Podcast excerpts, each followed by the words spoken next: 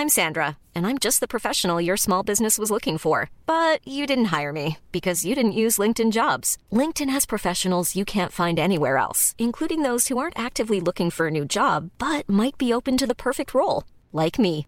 In a given month, over 70% of LinkedIn users don't visit other leading job sites. So if you're not looking on LinkedIn, you'll miss out on great candidates like Sandra. Start hiring professionals like a professional. Post your free job on linkedin.com/people today. Ryan Reynolds here from Mint Mobile. With the price of just about everything going up during inflation, we thought we'd bring our prices down. So to help us, we brought in a reverse auctioneer, which is apparently a thing. Mint Mobile unlimited premium wireless. Ready to get 30, 30, bit to get 30, bit to get 20, 20, 20, bit to get 20, 20, bit to get 15, 15, 15, 15 just 15 bucks a month. So, Give it a try at mintmobile.com slash switch. $45 upfront for three months plus taxes and fees. Promo rate for new customers for limited time. Unlimited more than 40 gigabytes per month. Slows. Full terms at mintmobile.com. The Secret of Monkey Island, a game so big only the Sega CD could hold it. You are Guybrush Threepwood, would be pirate. Something's afoot on these islands, and it's up to you to find out what's what. A graphic adventure game has never been so easy. Using the award winning SCUMM system, walking, talking, taking is as simple as pointing the cursor and pressing a button. The Secret of Monkey Island offers adventure gamers a new kind of storytelling experience that includes logic puzzles, complex conversations, and side splitting humor. Available now from LucasArts Games and JVC. The Secret of Monkey Island sets new standards for Sega Genesis CD games. Oh my lord! Didn't even know it was on there.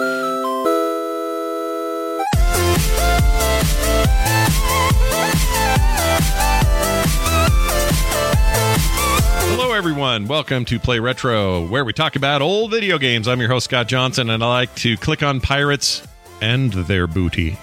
Ooh, and I'm your other host, Brian Dunaway, and yo ho, these Sierra games keep killing me. So I'm loading up four disc worth of sarcastic point and click adventuring instead. Also, Lucas is a troll. Yeah, Lucas is a troll. George Lucas is a troll. permanent troll of all time. Hey everybody, welcome back to the show. We got a lot to talk about. Uh, been a been a busy week for everybody, a lot going on, but we have been uh, deep in discussion and planning to talk to you fine folks about those Monkey Island games of yore, the old ones, the classics. Why are we doing that? Well, partly a brand new edition of the game or addition to the game came out last week, and uh, that game is getting stellar reviews and seems like a real return to the source material as well as an advancement in many other ways. So I'm excited to play that game. I bought it. It's in my library. I just need to click play. But in the meantime, we played all this other stuff, so we could talk about it today. Yeah, So all Monkey the stuff Island. leading up, that stuff during the mostly the '90s. We creeped a little bit into the 2000, but uh, we're not going to talk about the Tall Tale games other than just to say those existed. Yeah, nothing we- wrong with I- I Telltale. I, mostly like the played the other Telltale stuff. games fine. They were okay. Telltale games. For their time. You say Tall Tale? I like that. Yeah, I said Tall Tale. I did because I was. I, I, I don't know why I got confused there, but yes, Telltale. Tell Tell, and Telltale. not I actually like Tall Tall Tale better. That's better. Yeah, this Yeah. is at least as good. Yeah, it's as good or better. Anyway, yeah, we're not going to talk about those so much because they're not really in the classic pantheon, but uh, there are a lot of games that are. And you're going to hear Ron Gilbert's name come up a lot. You're going to hear Tim Schafer's name a lot. Uh, Yeah, these are some of the luminaries of the greatest adventure games ever made. And thankfully, Ron Gilbert is the dude behind the new one. Uh, we'll get to all that here in a minute. But before we do, I am a very bad retro player this week. You know why? Let me tell you why. Okay. I spent most of almost entirely my game time, with the exception of today. I played a bunch of Grounded, which is also a new game because it hit 1.0 today and is very, very good. Highly recommend it. I spent all my time in Cyberpunk during the last week. W- with what gaming time I had, which wasn't actually that much, I played a ton of Cyberpunk. Um, so I guess you could say I played a retro game in 30 years. This will be a retro game. Okay, so that's how I so justify. it. Scott's, working the loopholes. Yeah, I'm working the loophole. I like those holes. Like to work them, and uh, I'm working one today. So yeah, there you go. I spent all of my time. Was there any? Cyberpunk? Is, is there any uh, uh, uh, cyberpunk uh, retroing inside the game? Is there any like uh, Oh. unlockable games or stuff like that? Funny you should ask. There 100% Yeah. is. You go into these various places that have arcade machines. They're like uh, kind of old new looking. Like it's hard to explain. So the cyberpunk motif is very much like if if the 80s and extreme technology existed at the exact same time. That's kind of cyberpunk. Right. and that's when that tabletop system was written, and so it makes sense. But anyway, the uh, there's a game in there called Oh, come on, chat! You're gonna have to remind me. It's the horse one, but it's a pixelated, retro-looking, r- like endless runner game where you're a horse Okay. and you got to jump over Okay. obstacles, avoid other one, avoid certain things, try not to get killed. Uh, the longer you hold the button, the higher you jump. Uh, is it called Pixel Horse? It might be. I love all the options though. Horse game says Claire Gack. Yeah. Always got a good one. Yeah, Yeah. Last of Us, Choplifter. Chop yeah. Choplifter always uh, always a favorite amongst the uh the the we going to have to start charging uh channel points Yeah. to be able to use the word choplifter. I think that's a good idea. But I will say, if, if it is Pixel Horse, let me see if it is. Um, I can't remember the name. Oh yeah, it is Pixel Horse. Right, right. Uh, it is actually really fun. I mean, I'm not spending a ton of Yeah. time on it, but when I see an arcade or I have to go do a quest and it's inside a place that has pachinko machines and arcade machines and stuff, yeah. I'll stop off at the Pixel Horse and play it. It's good. Yeah, and and could you even have Cyberpunk uh, without like games like System Shock and uh, Deus Ex? Oh no, you don't have any of that stuff without the cyberpunk motif. And you know, Blade Runner deserves Yeah. a lot of credit for that. And you know, do do cows dream of electric pigs or whatever the name of the book Yeah, was? yeah, It's yeah. It's the based on- cows. He makes a little paper mache uh, cow and he puts it right there on the uh, on the table. There he does. He Exactly. does. So that's so there. So that's what I did. It's a it's a retro it's a retro future world, and that's a little bit uh, okay for this show. Uh, Brian, you did a lot more stuff, including uh, I guess your Steam Deck's here on Wednesday. Yeah. I was going to be there Wednesday or Thursday. We're still waiting, but it should be here very shortly. I'm, I'm very excited. The Steam Deck is going to finally arrive. Thank God. I thought it was going to be here last week, but that was just a tease. And so they finally did ship it out uh, sometime this week. And then they sent me a notification and said, it, and so I'm looking forward to it. I can't wait because I'm going to be just as annoying as you were. You are going to be. You're going to be. You're going to annoy everybody except me because I'm excited for you. I can't wait for you to get it. I, have Right. a, I have a whole list. Oh, by the way, I don't think I've told the show this. I've told other shows this, but I have a whole list of, including a bunch of retro games, including the entire retro, like how to get EmuDeck running and all that. Uh, Yeah, plus yeah. a ton of modern games and a big giant list of games that I've tested on the device that I know A work and B are really fun. And it's a big list. If you go to frogpants.com slash deck games, D E C K games, uh, again, that's frogpants.com slash deck games, you'll see my entire list. And I update it all the time. Um, Brian, you'd be happy to know that I was playing Owlboy the other day. That game is fantastic Oh, on there. I if you love retro games, not a true retro game, but God in the spirit of one, it's, Oh, it's so Owlboy good. is amazing. Owlboy is game enough. amazing. If you didn't play it back in 2017 or whatever it was when it came out, you were missing out on one of the best, Yeah, most beautifully animated pixel adventures I've ever seen.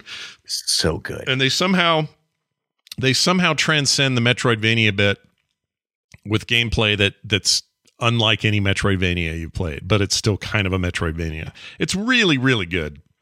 And Oh, uh. I've been playing that plus a bunch of other stuff. That device is great. You're going to lose your mind. I can't wait for you to get it. Let me know when you get it. I can't wait. I can't wait. But what I do have, though, I got some really old retro equipment sent to me by a, a couple of listeners, actually, a couple of people in our community. Uh, Albert uh, Mayor McCheese on Twitter sent me some Commodore stuff. Uh, this is the don't know if you remember this 1541 Wow. large floppy disk that I used to have with my Commodores. Look at that thing.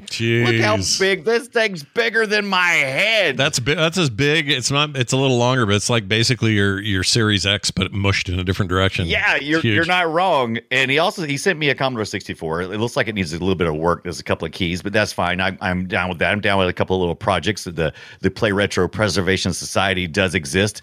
Yep. If you want a little smaller floppy drive for the 128, the Commodore 128, Oh, which I've never had, Yeah. much more reasonable in size. And he also sent me a 128 uh, that I've got to get some cables for. So I'm pretty excited about that. But we also another great uh, Jamie is in the process of hooking me up with a fully working uh, Commodore 64 to bring back my childhood.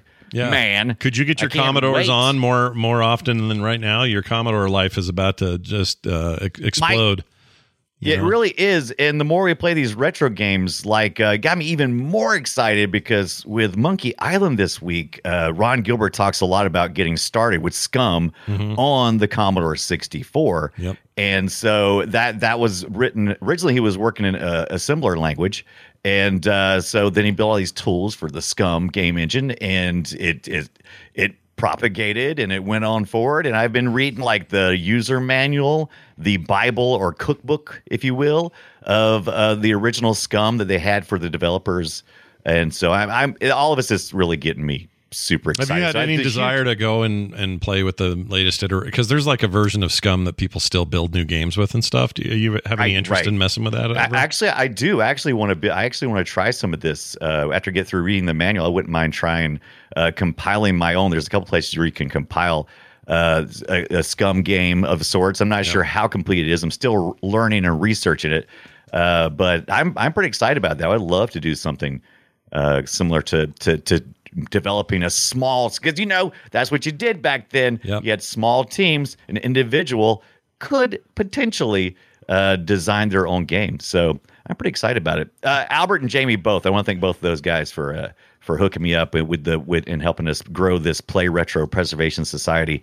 Uh, and just a couple. I got got some stuff I got to work on to get these things fully functional. Yep. Uh, but I'm excited about having the opportunity to do that, just that. Also, a little follow up real quick. I don't know if you see that Twitter link down there. Uh, a follow up from last week.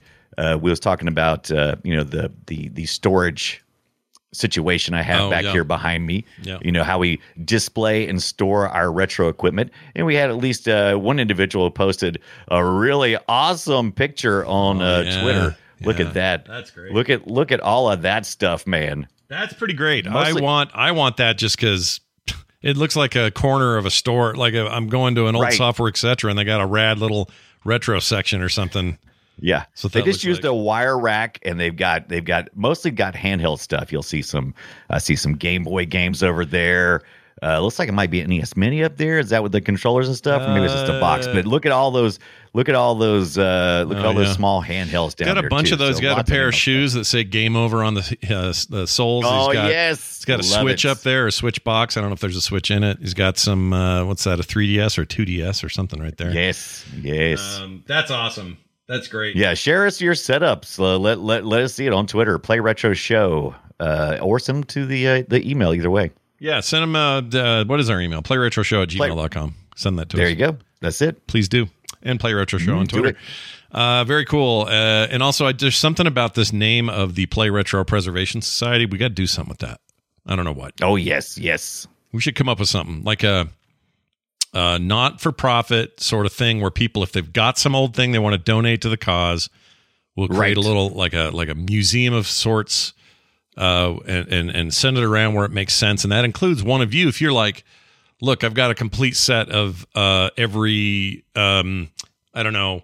Let's say every EA game that came out on the Genesis with all the weird little tabs on the cartridge, but I'm missing one, and it's uh, I don't know Mutant League Hockey, and then somebody out there's like, oh, I've got like two copies of that. Here, I'll send you that one. Like an exchange kind of system would be so cool. We gotta Right, talk. We right. gotta talk about this. It'd be something we could do. Yeah, I'm, I'm totally down with that. Uh, and like I said, I, everybody who sends me something, I, I keep their information with the equipment. And eventually, I like to make some little plaques and stuff. And if ever, I would like my my ideal vision is to have all this stuff kind of somewhat portable, so that uh, like if we go to a East Coast meetup like we tried to this past year, I wouldn't mind like you know bringing some stuff up and setting it up and and you know Sure. Giving everybody a chance to take a look and, and play with that original hardware and, and stuff. So Yeah. just just working on it. We're still it's it's still early on, but uh, it, it excites me. We it have makes ideas. It gives me the tingles. Yeah, and for those by the way that wonder what SCUMM is, SCUMM is uh, basically it's an engine to build, and it's very old. Goes back to the C64 as Yeah. Brian mentioned, but it's uh, two M's, S C U M M. It's an acronym for something. Hold on, what is it? Yeah, for? it's a script creation utility for Maniac Mansion. That's right. Uh, yeah, Ron Ron Gilbert he originally made this because it was becoming uh, it was becoming difficult to develop for the game uh, because of having to to assemble stuff constantly. Mm-hmm. And so this is just a layer that allows it to manage all the memory and everything, and all the program has to do is concentrate on the game designer. All I do is concentrate on just like the fun parts, like you know, scripting stuff, so that it'll look like uh, you could you could do these adventure games, Mm-hmm. and you could just you could you could point to the graphics, and it's really it just makes everything a lot easier and a lot better. Yeah, and like I said, there's you know you can run this now. Um, so is Ron Gilbert with the help from Chip Morningstar. He went by the Yes. name Unix Man. In 1987. Yeah. Anyway, Yes. pretty cool stuff. We'll Lo- talk about that Yeah. more later, but it's pretty rad. Love it. Pretty cool, dude. Yeah, you should, dude. Learn some SCUMM. Do it. Let's do it. I I am. Like I said, I've been learning the uh, the scripting language. It's pretty. It's it's not too bad. Uh, the SCUMM actually uh, ended up turning into uh, using the Lua L U A, which is also another scripting language, and I I, I kind of know a little bit of that. Uh, they're not like one to one or anything, but I kind of I've I've been playing a lot around long enough with all this stuff that most of it makes sense to me. My It- daughter bought at something called oh shoot, I don't remember the name of it, and she's not in the chat, so I can't ask her. But she's trying Oh, to no. build trying to build her own adventure game, do some of the art for it and stuff. And she bought something for like eighty four bucks that is supposed to be the hot business right now. It's not SCUMM, it's some other thing, but uh, I guess people are making some amazing games out of it. She just kind of wants to get Yes. a, a game demo made so she can, you know, slap that with her uh, diploma and you know put this in There you resumes go. and stuff. Yeah, you don't have to start from scratch. I mean, we we are we are at a place that we don't have to write our own game engines. Thank God. You can, but you don't have to. No, you don't have to. You don't have to do No. anything. You can do the you can do the more fun parts. Which but you is, do know, you do have to listen to this Shall we play a game? speaking of episode one there's a little uh little joust sound there uh we're talking about monkey island retro edition here uh the secret of monkey island monkey island 2 lechuck's revenge and the curse of monkey island and escape from monkey island um there's some other stuff in there like we had a commercial at the top of the show that talked about the sega cd version of the original game Yes. Um, but you know, we're not really focused on you know ports and all that today. We're just really talking about these original uh, adventure games, which is interesting because some may say, "Hey, haven't you guys done the adventure game thing before?" Well, we talked about King's Quest, but that's a we whole did different the jam. opposite. We did the opposite of what we're doing today. yeah, that's true. Also, King's Because- Quest was like, uh, my gosh, we had a lot with that episode, didn't we? There was a lot. Yeah, yeah. We're, we're talking about King's Quest is more of a text parser. This was intentionally to, uh, designed to be the opposite of that. That's what uh, that's what Ron Gilbert really wanted to do. That was his whole. That was his whole uh, the, the idea to start to go. No, I don't want to. I don't want to make it where somebody can die like constantly, and you're you know they're they're. It, it, I want something this easy. The Matter of fact, they talked about it in the commercial. They said you, it's it's kind of what they say easy or the less complicated. I don't remember the exact. Yeah, and really what they meant was it's very point and click. This was a mouse era thing, you know. They, Yeah. that, that was where they were focused. Mice relatively well, 1990 relatively new. Um and the DOS version's the one I saw. I forgot how Right. little audio there is in these games though. That kind of threw me. There's mostly music sparse. and then Yeah. not a lot of sound effects and no voice acting in the original stuff Right. uh, at all. But as you're looking right now, I'm showing some some footage of a playthrough. I actually think the animation and graphic style way holds up. I think this looks freaking great. Even that talking pirate looks great talking. Look at him. Yeah, talking. It's amazing. And it was yeah, all with yeah. this, this, really great uh, MIDI music that sounded like this. I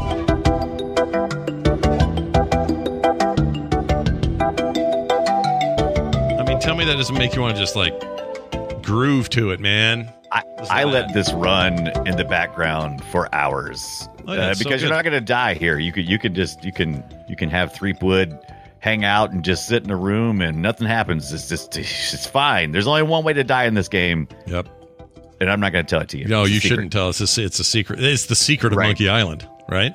It is a secret of Monkey Island. No, it's a secret of how Threepwood can die. If you you have to really you have to really mean it though. Yeah. It's not easy to do. That's you have true. to make make it happen. Well, the the game was known for being funny, and that commercial kind of said it pretty well. Although it was a super cheesy way to present a commercial or a game, but you know, Yeah, it was kind of lackluster, wasn't it? I was kind of like, ooh. Yeah, it's like this I guy, even, sounds like I don't even want to play that game. yeah, Oh, kind of lame ad. But the the game itself very funny, somewhat heartening in parts. Um, I've heard this Yeah. about the new game a lot that there is. Uh, you know the same focus on humor is there and all that other stuff but that it's actually really heartfelt by the end and uh people who are longtime fans of the series are going to really like what ron gilbert did in 2022 but anyway of course we mentioned this is uh, on the SCUMM engine amiga dos atari st and mac is where this showed up the first time uh, did you play the original game and where did I, you I I did not play it on the first run, and the reason why is because this would have been on Windows 3.11. So Mm-hmm. you know, uh, real old school. When I was on 311, I was doing a little bit of BBS stuff, but I wasn't playing any video games on the PC. All my video gaming was being done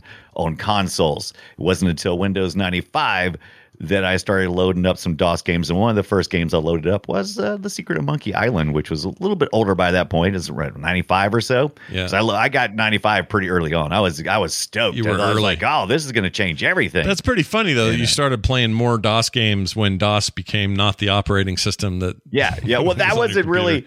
It, it was because it just happened. You know, people had been. I, I had been acquiring games. People had been giving me games. I oh, my whole life, people know I've been a gamer, and so I would be given games like, "Oh, here's some disc of this. You ever use it?" I'm like, "I'm not. I'm not going to play this." Okay, Thank you anyway. Yeah, yeah, yeah. So Uh, I had it. It was one of those games that was sitting around. It's like, oh, you know what?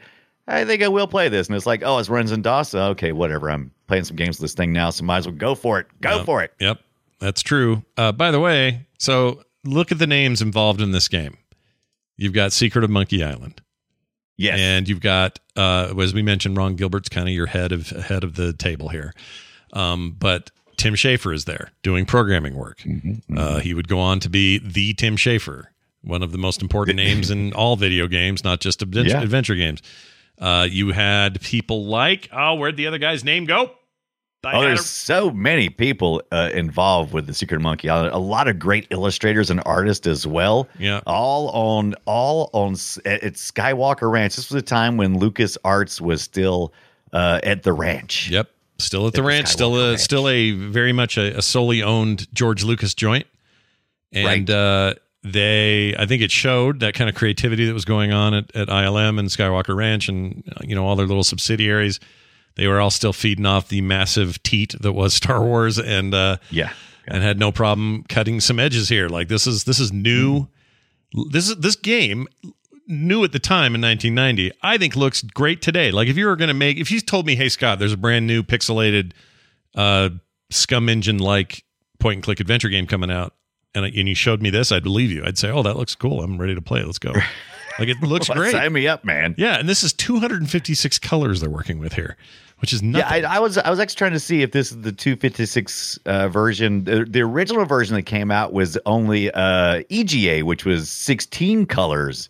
Uh, they they but they very qu- uh, quickly went to uh, a VGA, which is a 256. Yeah, this I- is the VGA think one because it's got those 256, cut scenes yeah. with the with the crazy detailed faces and stuff. Um, Yeah. And it was also so this long play that we're looking at right now was played on PC DOS on a Roland MT32. Ooh, Yeah. nice. Yeah, so the real deal there. Um, it is widescreen, which threw me. I don't know why that is. Uh, don't think it was originally widescreen, so maybe It's not widescreen. I- It does look like it's widescreen. It's actually four by three, but this is probably something I completely forgotten about. You forget that the top part is like almost split. It's not quite half and half, but the top part is where the where the action, the movie is playing, right? And then below it is where you do all your selections for your verb selections in your inventory. So it does look like if you look at the whole screen, because the bottom part is blacked out, Yeah. so it makes it look like it's letterbox, but actually there's uh, content going down there, and it's and the whole screen itself. It's weird though because I don't know if they're chopping it, but even when I've got text up, um, let me Right. go back and I can look at it normal here with some text. There we go. Uh, Yeah. I look at that. That's And that if this I go edge to edge, yeah. If I go edge to edge, there's 16 by 9 on here, so I don't know if they converted it. It might they did it real time. Yeah, they might have. That's no true. idea. Hard to say. It might be stretched. I, I can't quite tell. I'm looking too, but yeah, it originally was uh, a four by three format, Yeah. and you're not going to stretch it because it's it's it's pixel art, Yeah. right? So it's not Yeah. like it's it's not like it can be stretched, even though they might have. That's true. Some of the fixing Um, this took four 1.44 floppies, by the way. Yes. So if you wanted to buy this game, that's how you bought it. It wasn't on uh, CD till later, and uh, there's your deal. That's your game. And, you it's- had to you had to switch those floppies too, baby. I was reading uh, how SCUMM works and uh, talking about where they have the assets and that kind of stuff, and you would uh, uh, have to fli uh, you know flip flip out the, the floppies if it, it's in certain cases. Uh, you know, you may have a resource that would be on a, a floppy. They tried to they, they tried to encourage the programming to keep it to where you would keep as much together as you could, but occasionally you would do something uh, that would require you to to flip between the floppies. So Yep. a lot of fun. Yep. Uh, the game had no voices until 2009, some uh, 12 years ago. 12, 13 years ago? Yeah. now? Jeez. Yeah, so yeah, 2009 was when the special edition came out. Did you get? Have you ever played the special? Edition? I didn't edition? play it. I know it has a bunch of people like like the voice work in it, um, but I've never heard Yeah. or seen it. So I'm sure. I I would say that the special if if you're playing today for the first time, I went to archive.org, grabbed the original uh, DOS uh, files and and played it uh, in DOSBox, and then I also tried it out in ScummVM just to see what the differences were. Uh, worked well in both cases. ScummVM being the superior experience with this, but then I also purchased the Steam version of the special edition of The Secret of Monkey Island. And if I was doing it today, I would definitely go that route. I think it's six ninety nine or something like that, and it is amazing because it's got uh, uh, cel animation uh, looking graphics, but you can toggle in game while you're playing. Yeah, you can you can toggle to classic mode. It will literally. It'll seamlessly kind of just it'll it'll tr- it'll tr- it'll just like it'll just zoom in to the to the old pixel art. it's If what it's like, what uh, Diablo. If you played Diablo two Resurrected last year, that's that, that's what they were talking Right. about here. Same thing. You yeah switch page up time. page down i believe was the is the shortcut key Yeah. and it'll flip back and forth between the two uh there's music throughout uh in this version um no dialogue still Oh, I, don't thought I had audio, one. didn't it? Hold on. or maybe maybe it does Let me see. no oh shall pass. Oh yeah, it i does. apologize Here it is. it has it it has it in the remastered part so the yeah if you if you if you flip back to the pixel art Yeah. it loses the uh it loses the voice acting Yeah, that makes sense Uh, because you're trying to but keep it. not in know. part two in part two in, LeChuck's revenge you can do both there is a mod that will allow you uh to have all the voice dialogues as well as the original artwork and that's the way i preferred to play it uh, when i was playing this 'Cause I, I didn't uh this artwork doesn't stand up as well to me No, I agree. I actually think that this is fine. It's fine. okay, Yeah. but it's it's not as cool as the Pixel stuff. Because I here's what I think. I think in 2009 we weren't sure if if it was like um, part of the remaster should be things like eliminate the original pixelated art and replace it with this stuff. We thought maybe that was the right thing to do. I think if you were making this remake today, you would work really hard to maybe add more pixels or more effects or whatever, and definitely voice work and other environmental stuff.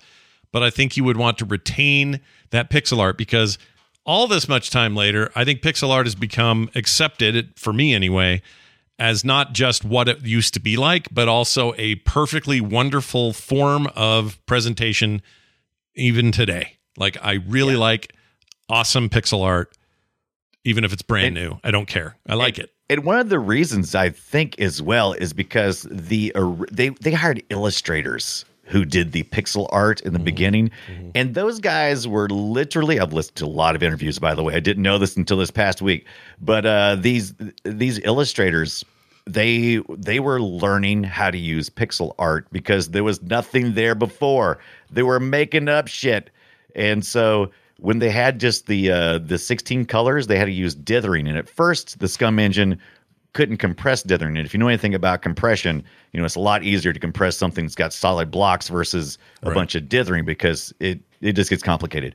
Yeah. And so at first they weren't going to allow them to do the dithering stuff, but man, the the the care and attention because they had to to translate this from you know classic art to pixel art was really big whereas the the 2009 one looked more like uh, like almost like flash animation or something you know real basic uh, illustration stuff stuff that you could kick out in a pretty short amount of time whereas the pixel art whoo boy Yeah. uh, that was that was done what in uh, deluxe paint or whatever Oh, back in the day, Last- they didn't even have. You got to remember this. Like this is especially true of stuff just prior to this, especially because they were pioneering a lot of new ways to do this at LucasArts. But back in the day, nobody sat down with a big fat tablet and a pen and drew pixel art. That's not how they did it.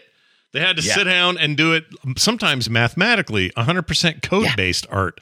And so you're just sitting around going, all right, well, uh, this far in the y axis, this far in the x axis, and that's where this one pixel is. We're going to make it blue, and now I'm going to make a red pixel right next to it. And it's going to be Yep. And- like that's how they used to do what- this shit. And this is so different now, so much different. And that's why and that's why Ron Gilbert was so important, especially the SCUMM engines, because he made it possible for a creative artist to take control of making games without having to have deep programming knowledge. They just had to have a little bit of scripting knowledge, which re- reads a lot more like human language uh, than than what you would have to deal with otherwise. So yeah, it was really important that we were bringing this this all these great artists in on something. It's a To- real totally masterpiece. agree. I agree, and also just as uh, you know, this is as as important or maybe more important. But the game felt like the right length. It felt like the right difficulty. Mm-hmm. It is a very very good video game. Take away all the graphical, uh, technical leaps of the time, and there were some. But take that all away, and underneath it all is a very, very smartly written, funny, great game. And I don't. We were- I think that's really hard to do it today. even you want to make an adventure game today? Freaking good luck. This stuff is freaking hard. it's hard. yeah, like like I'm not gonna I'm not gonna talk bad about Sierra Games, but there has to be a comparison here because Sierra what Sierra was doing was almost the opposite of what was happening here. Um and and so this had such a like I said, it was such a, a it was so much more on the creative side, allowing them to write this witty dialogue. They got to they got to put all the they got to put a lot of the technical things behind them so they could focus on making something that was humorous throughout and just told this story and it was in that made you feel like you didn't have any Ron talks about this, Ron Gilbert talks about this in a couple of interviews. Yeah. He's talking about the player being here. They're not pirates. They're novice pirates and the character that we're controlling is a novice pirate. And so instead of being an expert at something and trying to, you know, manage somebody as an expert at something, here we are. We're naturally moving forward into this storytelling. And I, I think it, this really works well. Yep, I agree. It was really Really something well. in its day. Now we move on to this.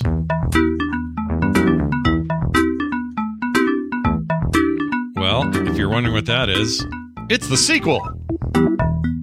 There was a sequel. There was a sequel, and it was called The Secret of Monkey Island. Uh, what? Sorry, not The Secret of Monkey Island. Monkey Island Two. Monkey Island. LeChuck's Revenge, which in French means the Chuck's Revenge. uh, this is just one year later, but this was a massive, massive upgrade in graphics fidelity. Uh, at least, at the very least, one of the things that I absolutely loved about it were the intro animation stuff. Um, Yes. it is so good. Let me find that here in the in our video preview because this stuff ah, I can't find it. And if you're not familiar with what was going on, why why LeChuck is is our in the title of our game is because Threepwood has uh, has has defeated the ghost uh, LeChuck, and LeChuck is back. Spoiler: this time he's a zombie. Uh, thanks to some to some zoo, uh, some voodoo action. I'm not talking about the video card either. I'm talking about the uh, the old uh, the voodoo that you do. Yeah, the voodoo you do. I get it. The chat room Yeah. saying they really like the dancing monkeys in the intro. That is true. In fact, they're coming right up here. There was a weird. Uh, let me pause it here actually because they had a weird security code at the beginning. So Yeah, yeah. basically, for those at home on audio, I'll try to explain this. Um, it says press enter to begin begin lamo copy protection and then up top they have a bunch of think of it as like almost like a slot machine they have images flashing above that text when you hit spacebar the two images will be chosen right so boink it Right. slows down bam so what they've chosen here is i guess that's a toadstool and a and a jaw Jaw, jaw of a shark or something like that, maybe. A, yeah. a So it says shark. recipe recipe for scurvy. They're even having fun with this. This says mix blank deadly toadstools with blank shark lips and shake well.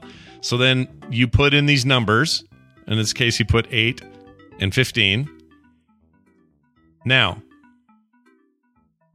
see, I don't know how it worked though. Was something in the book, maybe the manual? So yeah, uh, I I think the first one had like a wheel. So there was the copy protection on that was like uh like a decoder wheel. Yeah. Where you had like pirate faces, and you could spin it around, and once you.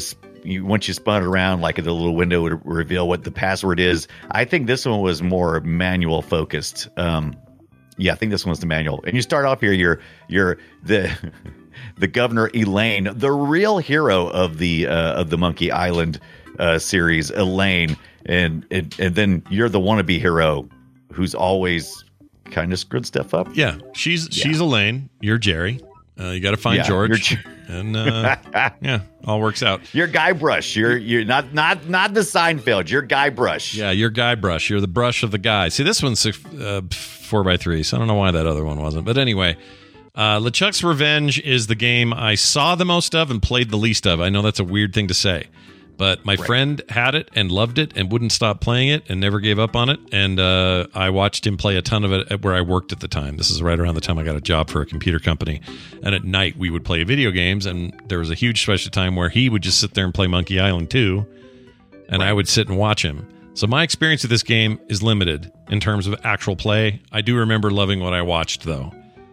And really that's all you can ask for in this day and age. Yeah, I was when when this came out. I did I did not play much of this either. This is also ninety one. You would have still been on three eleven uh DOS, you know, and Windows 311, so you wouldn't have Windows 95 yet, No. unless you played this on the Amiga, which all of all of these games look better on the Amiga. It Yeah, always the, did. The Amiga was a better, Better looking version of all of this content. Yeah, all of all of Ron Gilbert's work has ever ever looked better on an Amiga until Amigas went away, and then graphic fidelity caught up everywhere else. But yeah, the Amiga was was freaking awesome. yeah, uh, yeah. Real, real quick here, the this had more sound effects, more music, no voice acting though. Still no voice acting. We got we got we did get an addition to the SCUMM. Uh, it now interfaced with a system called iMUSE, which uh, the reason why you hear more music in this one is because of that, because you have uh, a, a system that allows you to handle more assets with the music, and it loads it up more like all the other assets. So Yeah. it wasn't. Yeah, it was just a little bit better. A little bit better. Yeah, I agree. So Chat says, Scott, you were the original Twitch. Yeah, that was me sitting there in that office staring at this thing. somebody, yeah. Yep. I said I, I gave him a sub while he was there. Uh, some Right. bits. I threw Hey, some. hey. I threw some bits at him, whatever those were. Here's a hundred bits. Yeah, here's a hundred bits. What does like that what mean? It's like crumbs for my cookie. That's what my bits were then.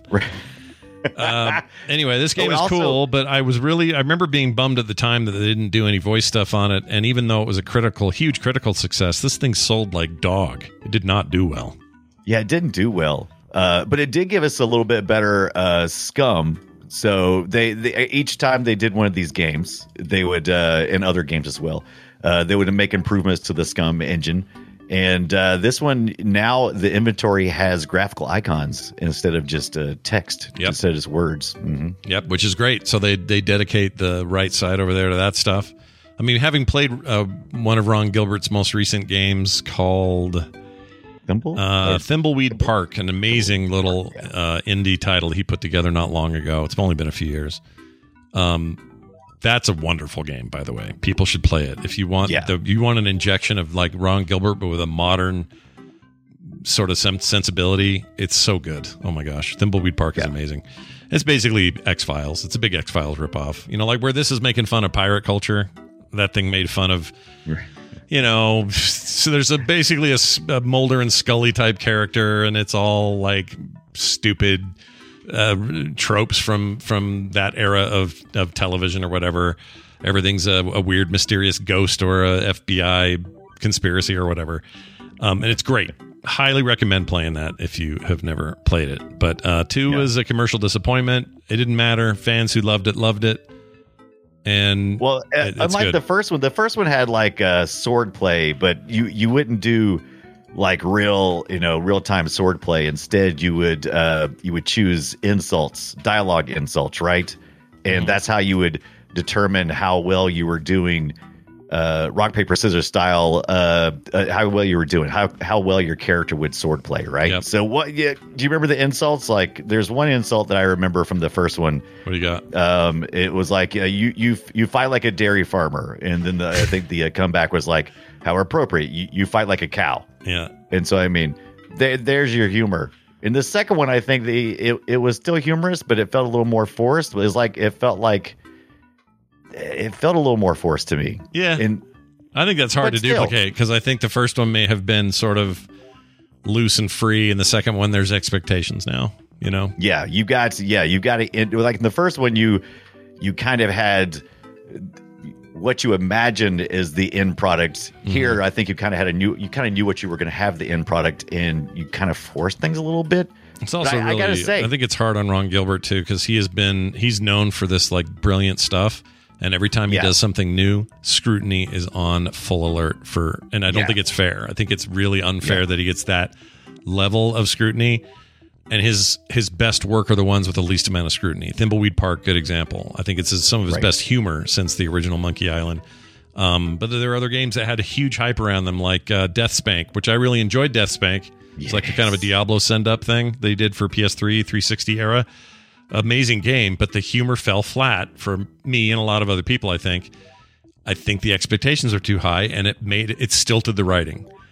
So he's best when he doesn't have that that that those filters of either corporate or money or any of that bullshit. He just wants to sit down, make an amazing game, laugh at himself. That's his best work. You know, and this sequel's Agreed. okay. It's good. There's nothing wrong. It's good. You know, Yeah. It's actually it's it. I I, I kind of listed all these and and which one's my favorite, second, third, and fourth. Uh, and I actually put because you got to remember when I say favorite, it means at this point in time, the one that fulfills the most uh, in me is Monkey Island 2, believe it or not, even though it's got flaws. I, I I didn't play it as much, and so it's got my my interest right now. So as far as what has my most interest right now is the Monkey Island 2. It's the one I'm going to go back and play. The Secret of Monkey Island, I kind of got a little bit bored with this time around. Mm, Probably because maybe because I've done it before. This is one of the problems with graphic point and sure. click adventure games. There's a you know it's kind of on rails, and once you once you've done it, eh, how many times do you go back and play it? There's It's- not a lot of replayability once you know all the puzzles and stuff because it is a linear. Right. It's a linear experience that just gets held up with logic puzzles and dialogue, and and you can have splitting, uh, splitting dialogue trees where because you made this decision, you may go a whole different way than other players do, but that's usually not enough to come back and play the entire 20 hour experience again. Unless you're just feeling nostalgic 20 years later and you're like, well, yeah, I'll play Yeah. Monkey Island again. But I, I, I get you. If it's it's something still it's kind of like memory. watching movies and stuff. You know, it's like eh, I haven't watched this movie in a while. I think I'll go back to it again. Yeah, that happens to Yeah, me again. every three Yeah. weeks for Mad Max Fury Road. You're right. it's, has it been three weeks already? It has. It's oh time, my god! to, time for a new viewing. To watch it again. Yep, I'm doing it too. You watch. My wife Right. has to go out of town this week. I'm pretty this weekend. I'm pretty sure I'm going to watch it Saturday night. hmm Mm, by the way, if you are like, well, I I don't care for how the Secret Monkey Island looks, and uh, this also the special edition came out twenty, just like the first one. The first, uh, the first monk, Secret Monkey Island, 1990, and then the special edition 2009, and then uh, Monkey Island 2 came out in 91, and then the special edition came out in 2010. Added the voice acting even in classic mode, and that might be the reason why this is my favorite because my favorite way to play it right now is through the special edition, and I I, I love just flipping back and forth, and oh my god, it, the artwork is just so phenomenal when you flip back. Oh, it's so good. Mm-hmm. especially like especially like the big steals, like where you're like close up of the uh, of the pirates and stuff. The pixel art is so good. Oh, it's so good. The original So stuff's so good. I forgot her name. Is it here somewhere? El- the Elaine uh, uh, Marley, the uh, That's governor? her.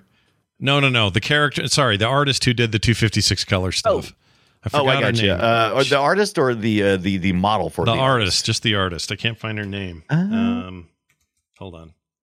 PDF. There were several on hand who, who did the stills. yeah, but in, uh, in, in particular, they those assigned stills.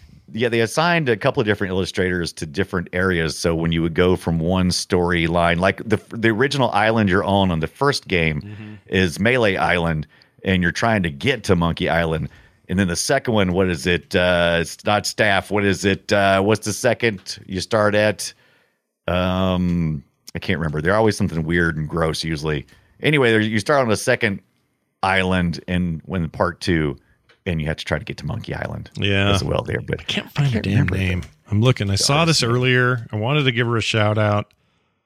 I didn't do it. Let's see. I'm going to go to Wikipedia and I'm looking at the artists. We got Steve Purcell, who we know does a lot of stuff. Mark Ferrari, also excellent. Uh, Mike Ebert and Martin Cameron. These were the guys in, that were as the, the illustrators. It was a lady. The lady. I swear, there's a lady on the first one, but I can't find her name. Hmm. Now I know there was Carla, who is, the sword. Uh, is she's the master of swords, and sh- they did artwork of her, and I think she worked in another department or something. And I also think the that uh, Elaine was also modeled after a different uh, individual Elaine. at, at the place. So yeah, they they like to model after people. I especially liked in the first one when they did the uh, the Loom advertisement. oh Uh, yeah, yeah. yeah, that was that was That's pretty, funny. good. By the way, Made me laugh. uh, real quick here, this is some audio from the re- uh, the sorry the special edition of two. So he can hear some of that dialogue here. Check this out. Well, well, well. Guybrush Threepwood, you do turn up in the strangest places. Uh, hi, Elaine. Uh, do you think you could help me out? He's that dude carried on through all of them, but she changed a couple of times. Yeah, yeah. Uh, voices that is um, when Yeah. they had voices. And the new game, she's somebody else, but that's the but the dude came back. Uh, Guybrush voice. Yeah, yeah, guy. he's everywhere. There's uh, and a lot of the original uh, voice actors came back, with the exception of a few. Yeah, Some she's one of them, and no I can't remember what the di- yeah. Some of them passed. That's true. Some is it Le, is it LeChuck? I think he's did he retire or something? I think, and he, he's just Yeah, they got I a new think- guy, but that's not who's doing the hard. You just need someone who yells a lot and is a pirate guy. It's not hard. right, right. You can totally do that. Uh, I don't know if you knew about this, but early on in 1995, after the success of Toy Story 1, Oh, and because Pixar at the time was, I think, still owned by Lucasfilm, uh, Right. they would sell pretty quick after that to Apple. And no, no, no, sorry, Disney. Disney. Wait, didn't, but what was, uh, Steve Jobs had some hand in this for a bunch of time. What was the Okay. deal? Anyway, I don't remember whatever that. it is. I forget this, the way that story went, but anyway, the bottom line is uh, for a while there, they were optioning. The very next thing was going to be not Bug's Life, but a Pixar big screen edition of this, of Monkey Island. Oh yeah, yeah. There's been a yeah, yeah. That would have been be great, totally- dude. I would have been so excited for that. That would have been great. Don't we're kind think? of in a we're we're kind of in a tough spot right now because Disney owns uh LucasArts, which was originally what Lucasfilm Games. Uh, but Disney has the the LucasArts titles, eh, Mm-hmm. which is and Monkey Island is based on basically Pirates of the Caribbean, Yeah. right? And uh, and one of the books from the '80s that that that's unrelated entirely. But anyway, on Stranger Tides. Yeah. Uh, so that it kind of all crosses over. And how does Disney really move forward with this property?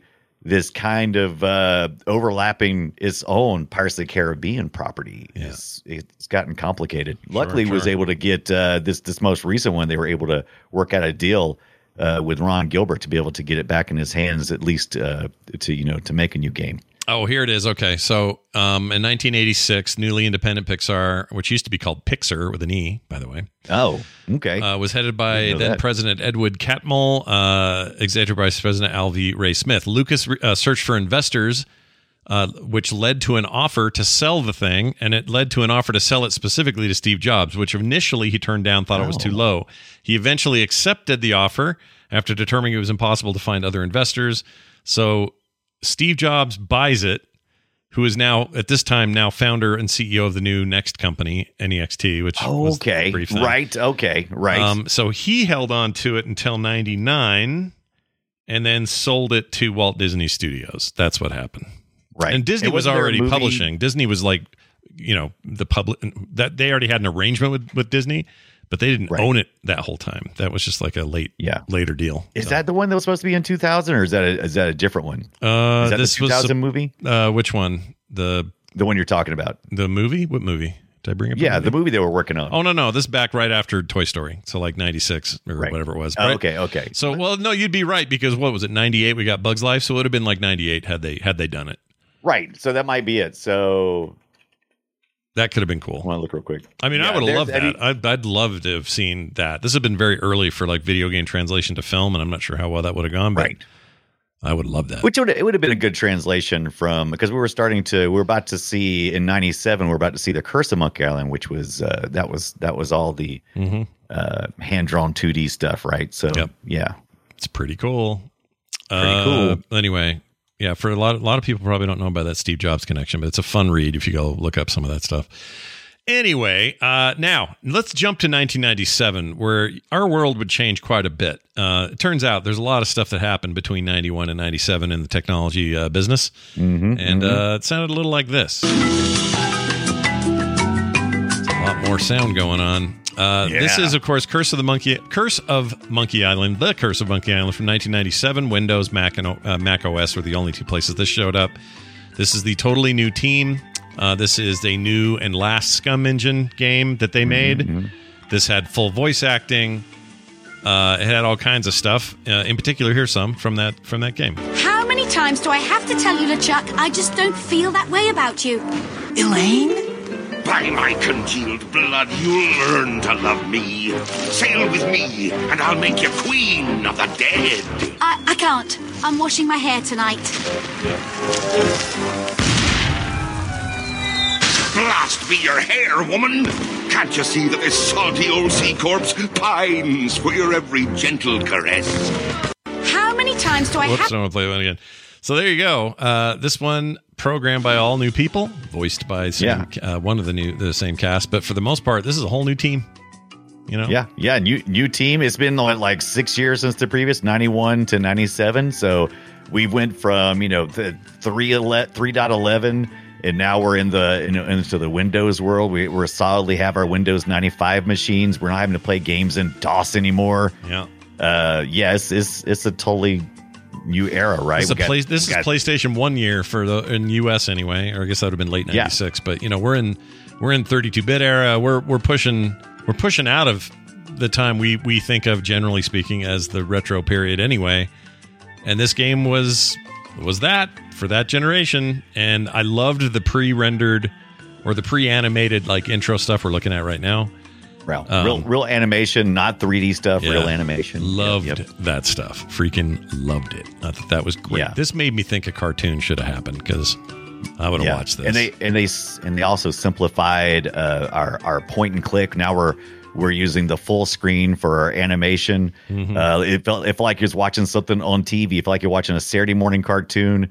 Uh, and you uh, you had like a, a choice coin. Yep. Uh, and and so you would you would uh, you would click on an object or something, and then you would have the option to uh, to pick up, look at, or talk to. Uh, those were your major options there. So it was a lot more pointy clicky. Of course, by this time everybody had a mouse, right? Everybody's got a mouse now. Oh yeah, there we was all no have mices. There was no no lack of mice in that era. No. not by '97. So it was a it was a big step forward in a lot of ways. The game itself, I only played a chunk of it back in the day. Yeah. I didn't play any new this week, so I, I probably should have. But I don't think this is their best work. I think it's their best looking work. But I think Yeah, the story and the action and the humor and the gameplay are not as good as previous games, which just leads Right, me how to think it- that you need, you know, if you're going to get rid of Ron Gilbert, you're making a mistake. You know what I mean? Yeah, yeah, I I think so too. I, I think Ron Gilbert liked this one. I've got to say, it almost feels like a totally different game, and it almost was really hard for me to kind of go because the first two feel like one game, and then this feels like a totally different game. This feels like uh, you know Dragon's Lair. It felt it felt like it felt different. It, it felt like a cartoon. It felt like I was playing a cartoon. Yeah. The first ones did not feel like playing a cartoon, which is This cool. like I I'm not. I don't yeah. even think it's a bad thing, but you're. But it's different enough that it threw me. It just threw Yeah. me. Not as bad as Escape, though. We'll get to that in a minute. But Escape really threw me.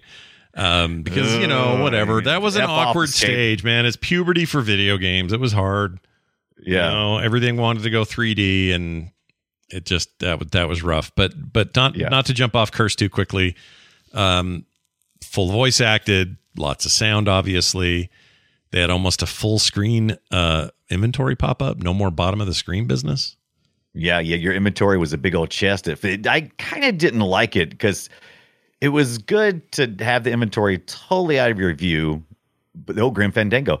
Um, but Look at that nice reference. yeah, but uh, but it was it was nice for that. But it was also hard to select an item in your inventory and then take it to the edge of the chest and pop back out into the the room, Mm-hmm. uh, and then interact with things. I, it, it was a little bit clunky in that way. Yep. For this me. this is great. But everything Grim- else, fantastic. Grim Fandango didn't come out for another year, so this is a fun little uh, preview of Yeah. what that character would look Yeah, like. they were always wor That was the thing. They they would always give nods to their other games, and a lot of times it would be stuff that hasn't even come out yet. That, Yeah. You know, all the teams seem to work uh, fairly closely together. A lot of people are probably working on two different games at once, if I had to guess. And uh, yeah, this is uh, like I said, this feels totally different to me, but I I really like Curse. It was a it was one of my favorites. Yeah, Curse is just not. I don't know why. This didn't work for me. Yeah, So uh, it's it's it seems a little more. What was what would it have been? 1997. How were you in 97? I was twenty seven, six, right six, a little, a little too maybe a little too childish for you ron gilbert was already moving on to doing I don't think it uh, was he on- childish. I think those games always like I like I played the newer ones, the Telltale ones, and I liked those more than this one, which is weird because Okay. those are generally thought of as not. I just think this one didn't land. I don't know why. Right. Just didn't grab Okay. me. A few people in the chat are agreeing. They're like, yeah, for whatever reason, this one just didn't do it. Didn't do it. Yeah. Yeah. I don't know why. For some people, it will, though. Like you, it worked for you. Yeah. Worked for me. Yep. Worked for Brian. Might work for you. Now, let's dive into a thing that I don't think should work for anybody. And it's this. this music's all very similar. I decided to capture it all anyway. Um, Yeah. This is Escape from Monkey Island from 2000. This came out on the PC and PlayStation 2. Uh, this is not SCUMM, it's the Lua engine. Mm-hmm. So we're moving into new territory here. Voodoo 3D support on PCs. Uh, Yes. It's a. It doesn't run well on Steam right now. By the way, in fact, I don't think it, It runs did- at all. Right? yeah. Kind of. It, well, it uh, it kind of runs, but it crashed a lot, and there was some things I could do. There was a, a Voodoo control panel tool that I could download, and I started messing with it, and I finally just said, "Eh, I'm just going to do the PS2 version." Yeah. Now, I'm going to not shock anybody with this information, but this was a fully 3D game. Uh, in a way, the, the the scenes were pre-rendered, most of them, Right. and the characters were rendered on top of it in a much uh, simpler fashion. So if you're you're looking for a comparison, Alone in the Dark is what it reminds me of, or to a lesser Okay. degree, like Resident Evil uh, one and Oh two. yeah. Uh, yeah, it definitely contr there's there's definitely one mode that kind of controls like Resident Evil. You can change that as well. kind of tank mode if you want to. Um, Yeah, tank mode, maybe. Which the console version let you do. Uh, this is a game I didn't like then, and I really don't like now. I think it's bad, and I don't think it's bad because they didn't try. I think this was one one of those awkward phases that everybody went through with their IPs when they were trying Yes. to get to the 3D world, and they were stepping through it with big clunky hands and didn't quite know what they were doing, and it just felt off to me. Um, I agree with you because what we were it. trying to do is use the same game mechanics they were using uh, previously, and it, it just doesn't work as well because you're, you're pre- pre-rendering 3D graphics, and it's just it's a little bit of disconnect. Like you said, you could feel the growing pains. It was still, it was still uh, the parts I got to play. Some of it was kind of entertaining, but trying to get Threepwood to solve some of the puzzles adds a layer of complexity that was removed before. So they, they this game was always notoriously, you know, it was all about story, right? Mm-hmm. It was an adventure, and you didn't have to you didn't have to work too hard for stuff. But this one seemed to be a little bit more difficult, but mostly because of the technology. I wouldn't even say difficult as much as I say tedious. There's just a lot of travel and stuff Yeah. you didn't ever have to do before. It's puberty in video games. I'm telling you, the years between Yeah, you're right. 1997 up through about 2002. That's your that's your 3D transition for everything, and it's a hard time across the board Yeah. with very few exceptions. Once in a while, something would jump out, like Mario 64. Uh, in many ways, uh, transcended it and created a whole new way of looking at it. Other games did way less so. um, Right, right. Metal, Metal Gear, Gear Solid, great example of how to transition to a 3D engine. Uh, but they, these are really rare examples. Most of these guys struggled, bonked their heads, had a rough Yeah. time. Um, chat Yeah, says wanna- I wanna Half Life, but Half Life was 98, so we're still a year away from that. But anyway, Yeah, I, it, it's kind of like what we talk about with Nintendo a lot. Nintendo would use uh, uses a lot of mature technology. The SCUMM engine was already pretty well along its way and had most of the, most of the things worked out already before they started on the Secret of Monkey Island. Whereas the Lua was still fairly new, and they were trying to figure it out as they went along. Like you said, very awkward stage. Uh, so yeah, I'm with you. It it it it was frustrating. I admire them for trying. You had to. This is what Good everyone job. did, but boof. Yeah. It's just a rough outro. Now, I will say, though, the intro stuff is pretty good. Listen to this. From the personal log of Guybrush Threepwood. Sometimes when it's quiet, I can still hear the monkeys. It's hard to believe that it's only been a few years since I first washed up on the beaches of Melee Island, armed with nothing more than a goofy name and an overpowering urge to become a swashbuckling pirate. I want to be a pirate. Who could have suspected that such a humble pursuit would lead me to cross swords with the evil ghost pirate LeChuck, the slimiest slug ever to plunder the seven seas? It's good. It's, it's Yeah. lighthearted and fun. It's a fun intro, but And you can start later. on any of the Monkey Island games we talked about today. You can start at any one of those, and you'll get all the backstory up front that you'll need. You won't have to worry about feeling lost. Uh, yeah, you can start anywhere. No, I'm counting. That's what I'm counting on with this new one. When I fire it up later this week, it's going to Yeah. be like, oh, here we go. I'm going to play the game that, and they're going to tell me everything that came before, and that's fine. That's how I'll play it. Yeah. it's supposed to sit after Monkey Island 2. Yeah. Uh, but not necessarily a sequel, but they also are going to include uh, everything that happened along the way. You know, not they're not going to try not to include. How about that? There's there's supposed to be things that are uh, they're not going to like wipe a whole thing out. If Mm-hmm. it, if if they need to approach it, they'll go, yeah, it happened. It existed in any of the iterations of this, and here it is. It's fine. Yeah, it's good enough. It's fine. Yeah, it's fine. The word "fine" is a perfect definition of this. It's fine. It's not double fine. Yeah, Hey, no, it's not double fine. Ah, Ah, I see what you did. Uh, you know, we we mentioned Maniac Mansion. Of course, this game doesn't exist without it. Uh, that's the origin of all things. Um, That's where the SCUMM comes from. The MM in SCUMM is for Maniac Mansion. Yeah, which is a pretty big legacy kind of thing to have your name right there. Um, Maniac Mansion, I played on the NES, I think, is where I did it. It Right. was pretty ahead of its time. Pretty ugly now, but uh, one hell of a thing at the time. Yeah, Uh, it, did, this- it did what it had to do. I also really liked Indiana Jones and the Last Crusade graphic adventure, which Ron Yeah. Gilbert also worked on. Uh, this would have been in between a couple of these, I think. Yeah, Uh, these wait. were all true 16 bit to the core games. You know, that Oh, yeah. 16 color, ugh, Yeah. EGA color palette. Ugh. Yeah.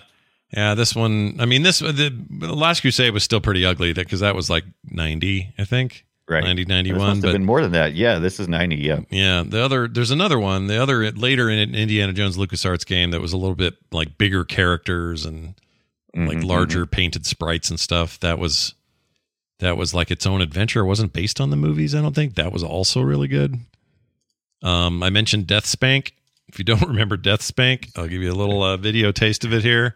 It was basically conceptually, it was like, hey, what if we made a Diablo kind of game, but let's just fill it with tons of humor.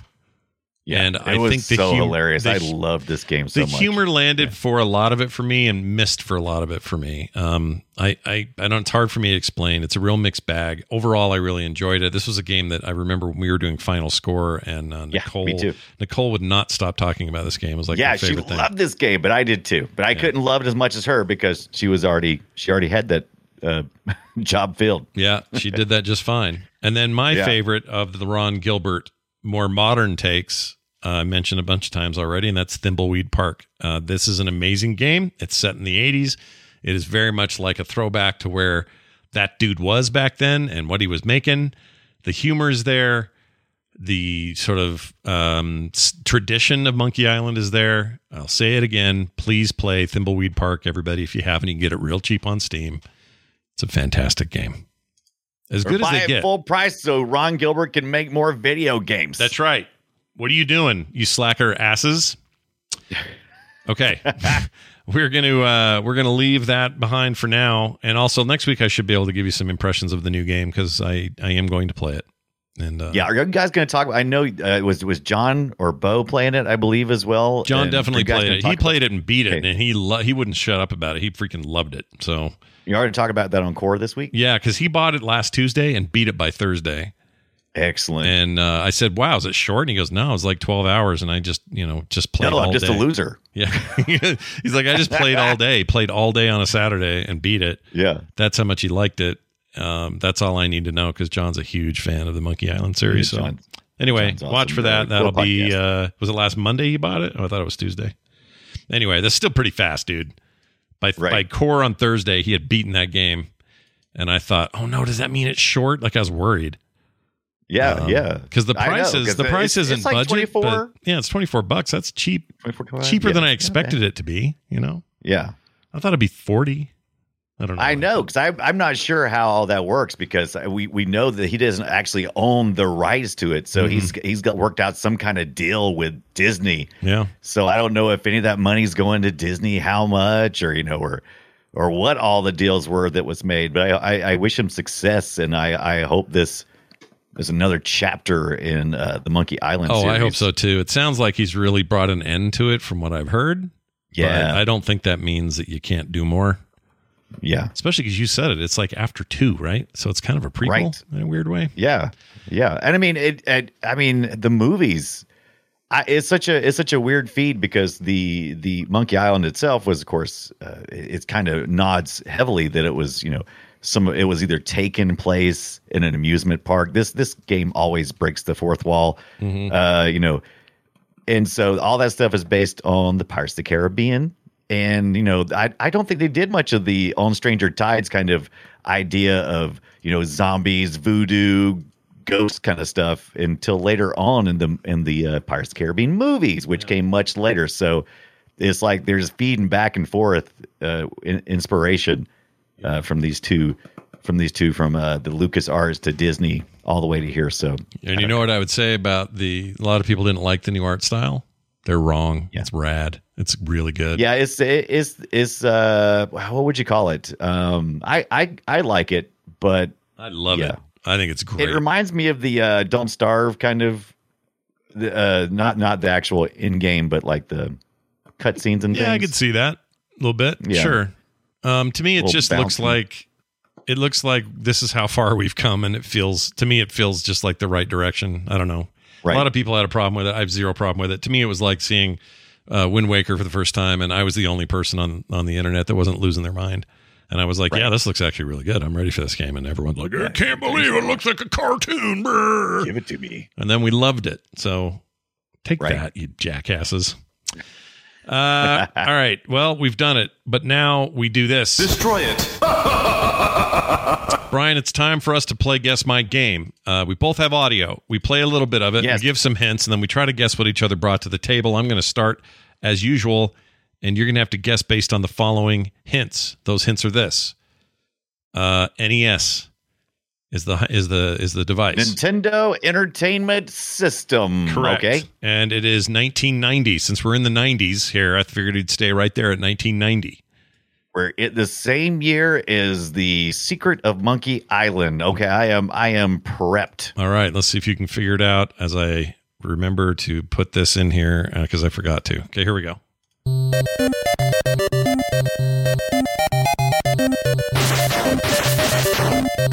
Definitely choplifter. No, I'm kidding. What'd you call it? Definitely choplifter. Uh, yeah, totally choplifter. Let's get into some action here.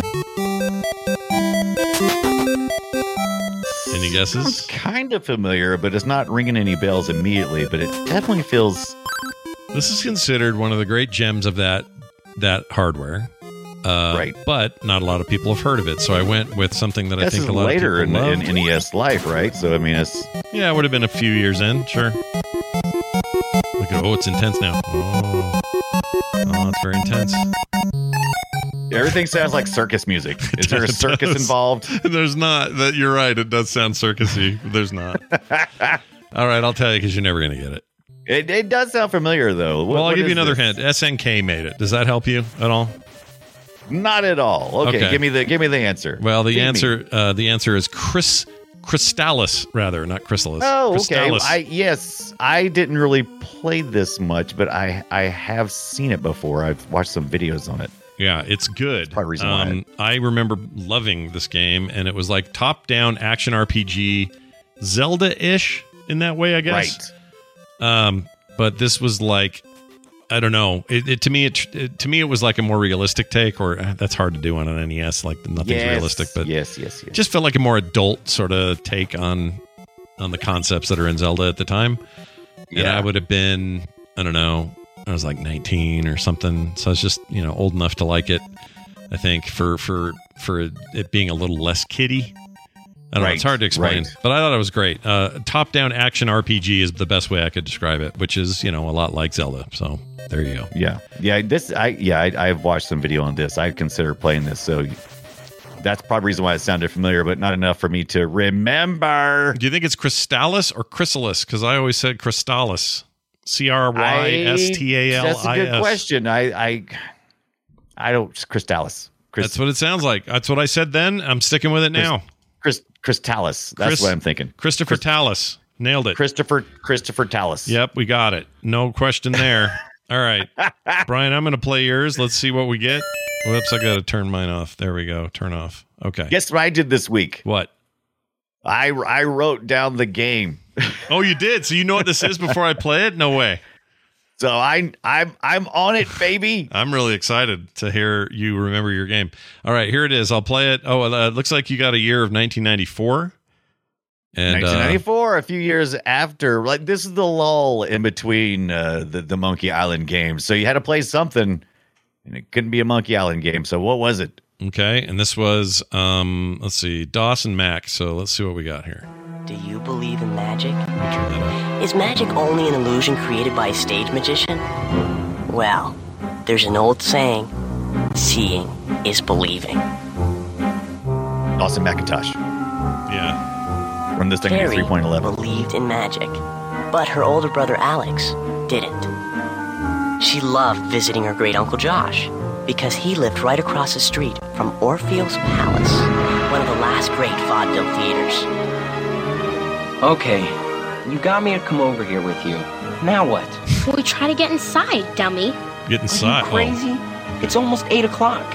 Uncle Josh will be back from his meeting in an hour. He'll freak if we're gone. Well, I'm not afraid. What do you mean? I'm not afraid either. It's just I'm that- going. Are you coming or not? Wait. Terry! I can't Adventure believe game. I let you talk me into this. Uncle Josh said they closed. Oh, okay, that's where it ends. Advent- adventure Um, game, horror game. Horror game. Okay. People would people said it was uh, described as a Myst clone with Myst like graphics. Oh, Seventh guest. oh, that's a good guess, but that would be incorrect. Okay, hold on. Myst like graphics. Obviously, Uh-huh. voiceover. Terry and uh, Junior Butthole out doing adventures. Right. Let's see. And they said part of the title in the game. Oh, it's they- not the main title, but it is the uh, the the like subtitle. The location. I'm surprised the chat room has no clue. I thought you guys were all I thought you guys were all younger.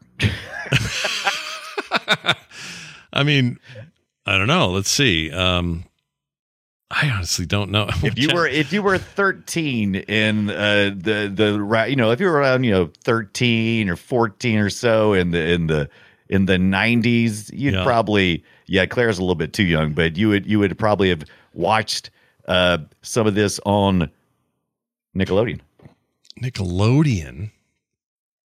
Oh, um, uh, uh, uh, uh, Goosebumps. Oh, that's a good guess. Which there's some good Goosebump games, but that's not it. Oh shit! and it's I definitely. Hydropanic says Doug. It's not Doug, It's not Doug. and it's not Ah, it's a shame. It's not Rugrats. It's not the the guy with the twisty mustache and the kids. What's that called? what was that called? Twisty mustache and the kid. Yeah, the artist. It was the same uh, art uh, artist, I think, or creator of of Real Monsters. Um, ah, real monsters. yeah, but the I can't remember the name of it. He had a twisty Right. mustache. He's kind of a meme now. They put his head on people. Right, right. Um, shit. I'll give you another hint. Yeah. Uh, some of the some of the people in the chat room that are younger finally came online. Well, it's not Hey Arnold. Is it Doug? Hey Arnold. It's not- No, I already said it wasn't Doug. Oh, is it Hey Arnold? Is it? No, no, Oh. I just like saying Hey Arnold. Okay. Fo- the Adventures of kid. Pete and Pete. I don't know who that is. No, you never seen the Adventures of Pete and Pete. God, I love the Adventures. No, of Pete No, I don't know that one. I know Cat Yeah, Dog. so good. CatDog's cool. CatDog. Yeah. And then what's the one with the cows? Cow and chicken. I like that. yeah, that was a good one. Yeah. um, I don't know. What's the name of the damn thing? Surrender. Yeah, Are surrender. you afraid of the dark? Oh, let's gather around. Let's gather around the campfire and tell stories. It's the tale of Orpheo's curse. Was it good? Uh, it was. It was. It was pretty good. It was. It was. It wasn't like the best game ever, but I mean, if you were, you know, if you were sick of playing Myst, Yeah. Someone in the chat called that was- someone called it You know, Pyst. P Y S T. That's amazing. Pyst. I love yeah, it. yeah. So I, yeah, I, you know, it was it was a DOS game. I had Windows ninety five. Like I said, I got a lot of crap games. Yeah. Let's see. I you did have a lot of crap and games. so yeah. But this was Uh, a was a Tectoy jam. You remember those guys? We talked I about. do remember them. Yeah, lots of- toy and electronics company. Sure. Yeah. Yeah, I totally remember Did a lot of Sega Genesis stuff. Yeah. Afraid of the Dark, Tale of Orpheo's Curse, Ghostly Adventure Game, 94, DOS, Brazil, United States, France, Germany. Let's see. So it was point and clicky. Yeah. Viacom New Media had a hand in it. Uh, first Yes, person Viacom. perspective. So yeah, there there'd be your Myst aspect. I don't Yeah. remember this Getting at ready all. for spooky season, and I was looking through retro scary games, and I was like, ah, that would be too easy. Scott will know that one. Ah, Scott will know that one. And I was like, oh, look at this. I haven't seen this in forever. oh, it's So, like a bunch of. FMV as well. Yeah, Yeah, a little f- full motion video kind of Yeah, stuff. Don't like it. In the I'm sorry, cut scenes. Yeah, not a fan. Uh, but I but you got me there. You've stumped me officially. Well done. Yeah. Well, we stumped each other. It was a it was a it was a sound stumping today. It was a mutual stumping. Is what we did. Yes. Now this. Welcome to the treasure room. Hey, y'all. It's time for emails. Got two of them. Hmm. Uh, playretroshow at gmail.com is the email address. Robert Blank wrote in. Robert Blank. Uh, it's a cool name. Sounds like he needs to do detective novels or something. The Right. Adventures of Robert Blank. Hey, Scott, you asked why they didn't do Batman 89 games for Genesis, but I wanted to tell you that Batman 89 is very well represented on that system. Technically, it was the Mega Drive in Japan and something that prevented a US release. I don't remember what the issue was, but I think it had something to do with licensing. It almost always does. Always is. Uh, be that as it may, I was very upset when I read that I wouldn't uh, that it wouldn't come out in the U.S. Thankfully, I found a video game shop that sold Japanese imports, and they had it available. I had to pay through the nose to get it, but that game became one of my favorites to ever play on the Genesis. I think it eventually saw a U.S. release years later. I'm not sure about that," says Robert. Robert, the only question I would have is, was it? Uh, did you have to sit through Japanese stuff, or was there subtitles, or how how did that work? Uh, I don't think it was very much like like there was just a, the little movie. There wasn't a lot of text or anything, so I would say probably not much had changed. I don't remember there being very much English in it. Period. No language much at all, and most of it was just like the Batmobile showing up. Mm-hmm. Was it Sunsoft maybe had like a, a lockdown on any? Probably. That- it was They- probably it was probably somebody- a lockdown on certain. Yeah, they wanted to have region because back in the day it was all region locked everywhere. So you would have some Yeah. companies whose who would get the the licensing in one region and they would make all the money in that region, and then you'd never Yeah. cross paths with another region. That's not true anymore, or mostly anymore, because everything's region free. But you know, this is you got to remember this is an era where this damn thing was called a Genesis here and a Mega Drive in Europe, and I think Japan also Mega Drive, right? I don't remember. And it- yeah, yeah, and it wasn't Yeah. uncalled for like people like Nintendo to go. We want the license to this, and then they don't even publish anything, and they just like screw everybody else over. Yeah. just just because they're, you know, Nintendo. Could be, but but also you know they're they were also weird with their names. They were the Famicom over there and the NES Yes. here. Like it's just weird, weird time. I, I bet they would say the weirdly weird one since they had the Famicom first. They went Mm-hmm. the Nintendo Entertainment System. Yep, Yeah. I don't know. yep. NES baby. Everybody was trying to match cultures or something. I don't know what was going on back then. But um, Rob also wrote in says, "Hey Scott and Brian, I saw Horizon Chase Turbo is on sale today for four bucks on Steam, and I thought I would pass the word along." uh, to you guys for the show. I picked this game up today after hearing you talk about it and after confirming my Steam Deck last week. Keep up the retro, guys. Rob, Rob's also in our chat today. Um, yeah, that game's amazing, and the sale is too good to pass up. The I found out why they did it though. There's a brand new Horizon Chase Turbo Two. Oh, that just hit Apple Arcade first. It's coming to everything else too, but it started there dog. and uh, it's good. It's very good. I played it on Apple Arcade. It's quality, awesome. I played it on my uh, my Backbone, which was a pretty fun way to play that. and uh, I want it on Steam. Uh, it's not there yet, but that explains the kind of sale they're having right now because they, you know, the first game is great and had a recent update and all sorts of new modes added. It's totally worth playing. If you haven't tried uh, Horizon Chase, then you are dumb and should play it. So play it. Hey now. Well, I you can. but look, hey now. you're only dumb until you get it, and then you get it, and then you're not right. dumb. Yeah, if you like Outrun, then you're probably gonna like that Horizon Chase Turbo. Oh yeah, that thing's got Yeah. outrun in its veins, man. Yeah, we had a Robert and a Rob today. Nice. Yeah, Rob and Robert, Rob and Robert. Nicely done, guys. hey, guess what's going on next week, everybody? This is exciting. I'm excited about this. I know you are as well.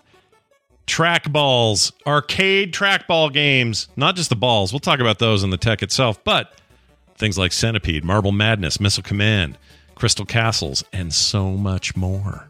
Yes. Millipede. Millipede, not to be confused with Centipede. Uh huh. uh, it was a weird, a weird young, a run there where balls were everything for a while. Yeah, And, uh, it's like it's balls, balls everywhere. I want to spin the ball. Yep. So we're going to talk about them. How can you get them today? What do they work with today? Got all kinds of suggestions on that front, but also why were these games so cool and why are they so hard to play on anything else but a trackball? Yeah, we'll yeah. get into it. Um, Missile Command without a trackball is a garbage video game. With a trackball, it's one of the greatest things ever made. So, Right. you know, control is everything. They also got really dirty. Uh, my dad owned arcades then. I'll have some stories about that and uh, Yeah. why these why these arcade things would track or would uh, attract everybody's hand goo all day long. Yeah. It was Wow. bad. It was bad. We had to clean them all the time. It sucked.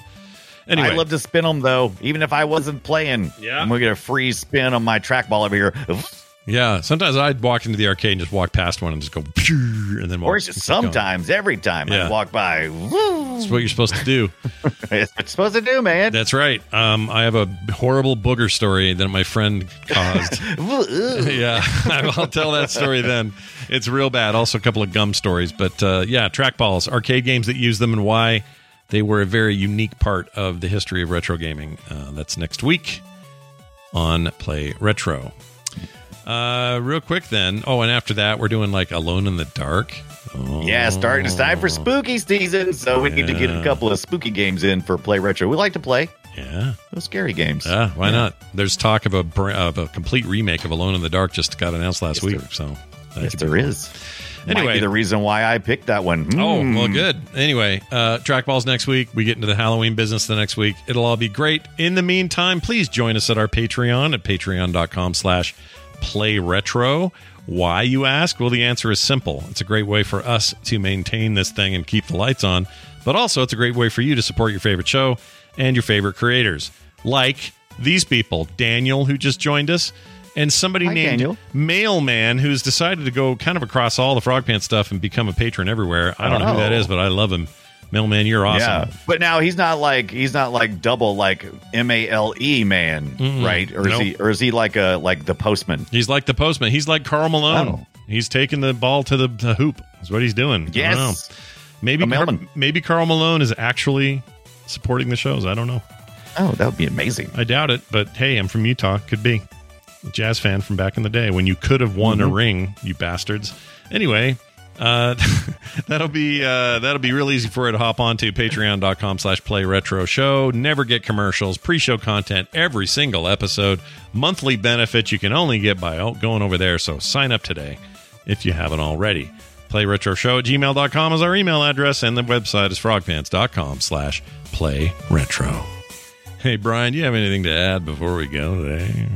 Daily, I stream these games most every day, 6 p.m. Eastern Time, twitch.tv forward slash Brian Dunaway. Scott, Yeah. you fight like a cow. Oh, well, good, because that's what my mama trained me to do. That'll do it for us. Thank you all for listening. We'll be back next time. Go play something retro, and we'll see you then.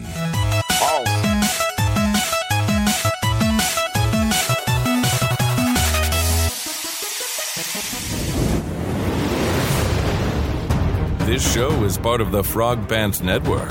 Yes. Get more at frogpants.com.